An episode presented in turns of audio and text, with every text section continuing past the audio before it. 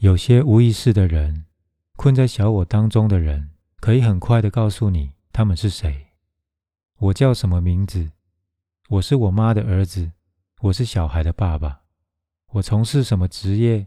我的兴趣、嗜好、个人经历，还有其他所有他们认同的东西。但是那些都不能代表你是谁。你的名字只是一个名字，一个身份证件的印刷，一个户口名簿上的油墨而已。所以，我是谁？我到底是谁？换我来问你，你是谁？对，我在跟你说话。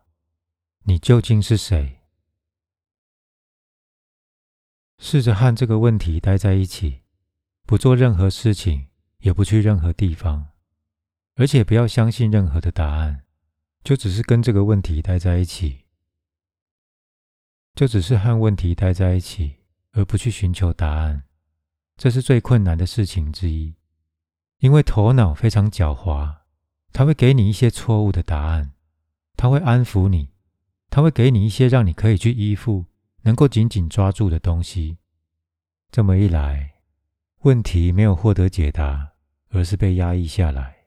然后你持续相信那个答案，但是问题仍然深藏在你的潜意识深处，就像一个伤口一样。它没有得到真正的治疗。我并不是说，如果你持续的和这个问题待在一起，你就会得到答案。不会的，因为从来没有人得到过答案。如果你持续的和这个问题待在一起，渐渐的，问题会消失。而这并不是因为你得到解答，因为根本就没有答案。因为生命是一个奥秘，如果有任何答案存在的话，那么生命就不是一个奥秘了。生命没有什么答案，它没有办法被解决。生命并不是一个难题，它是一个奥秘。这就是奥秘和问题的区别。难题可以被解决，不管它有多困难，而奥秘是无解的。不是因为它困难，它其实非常简单，只是它本质上就是无解的。和那个问题待在一起，警觉的、觉知的，不要去寻找，不试图获得答案。这一点很困难，但是如果你能够做到的话，突然间你会发现你存在，而问题不在了。并不是问题被答案取代了，还是没有答案，但问题就是消失了。你没有问题的存在着，这就是解答。没有问题的你就是答案。这并不表示你从此能够回答你是谁，而是你会觉得这个问题变得好笑，觉得这个问题很荒谬，因为从一开始。这个问题的出现就是错的。不过，现在你还没有办法了解这一点，你还需要提出问题，你需要迫切的询问。你可以询问，但是不要要求答案。这就是神学和宗教精神的区别。神学为你提供答案，宗教精神带给你觉知。神学为你提供答案。而答案是现成的、加工过的、修饰过的、完美的。宗教精神不会给你任何答案，它只会帮助你贯穿、深入这个问题里面。你越深入这个问题，你越能够发现它在融化、在消失。当问题完全消失的时候，一股无与伦比的能量。会从你的内在释放出来，你完全没有问题的存在着。当你没有问题的时候，当然也就没有头脑。头脑是提出问题的人。当问题消失的时候，头脑也消失了，只剩下纯粹的意识，就像是没有云的天空，没有烟的火焰。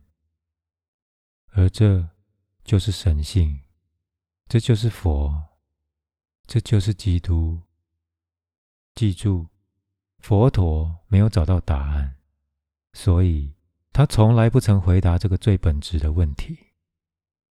如果你觉得有时候，我觉得自己本身就是个问题，甚至不知道自己是谁，该怎么办？该去哪里？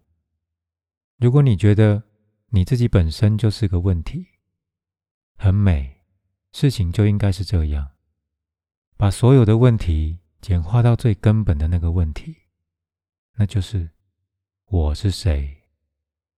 不要在那些外围的问题上打转，像是谁创造了世界，这个世界为什么会被创造出来，这些都是没有意义的问题。直接来到这个最根本。最本质的问题：我是谁？如果你可以找到答案，那会是多么不幸！因为这么一来，生命不值得你继续活下去；这么一来，生命没有任何意义。就是因为你找不到答案，生命持续充满了无穷的意义。和这个问题待在一起，你已经拥有太多答案了。不要再加重自己的负担，而是要学会如何放下过去所学的答案。当头脑安静下来的时候，你就懂了。那些能够让你写下来、记录下来的，都不是答案；或是能够让你说给别人听的，也都不是答案。你没有办法对任何人说这就是答案。它是一种存在性的体验。它无可言传。当这个问题消失的时候，你没有办法回答你是谁，但你已经明白，它不是什么知识，而是真正的知道。你可以把它舞蹈出来，但是你无法回答；你可以把它微笑出来，但是你无法回答。你会把它活出来，但是。你没有办法回答他。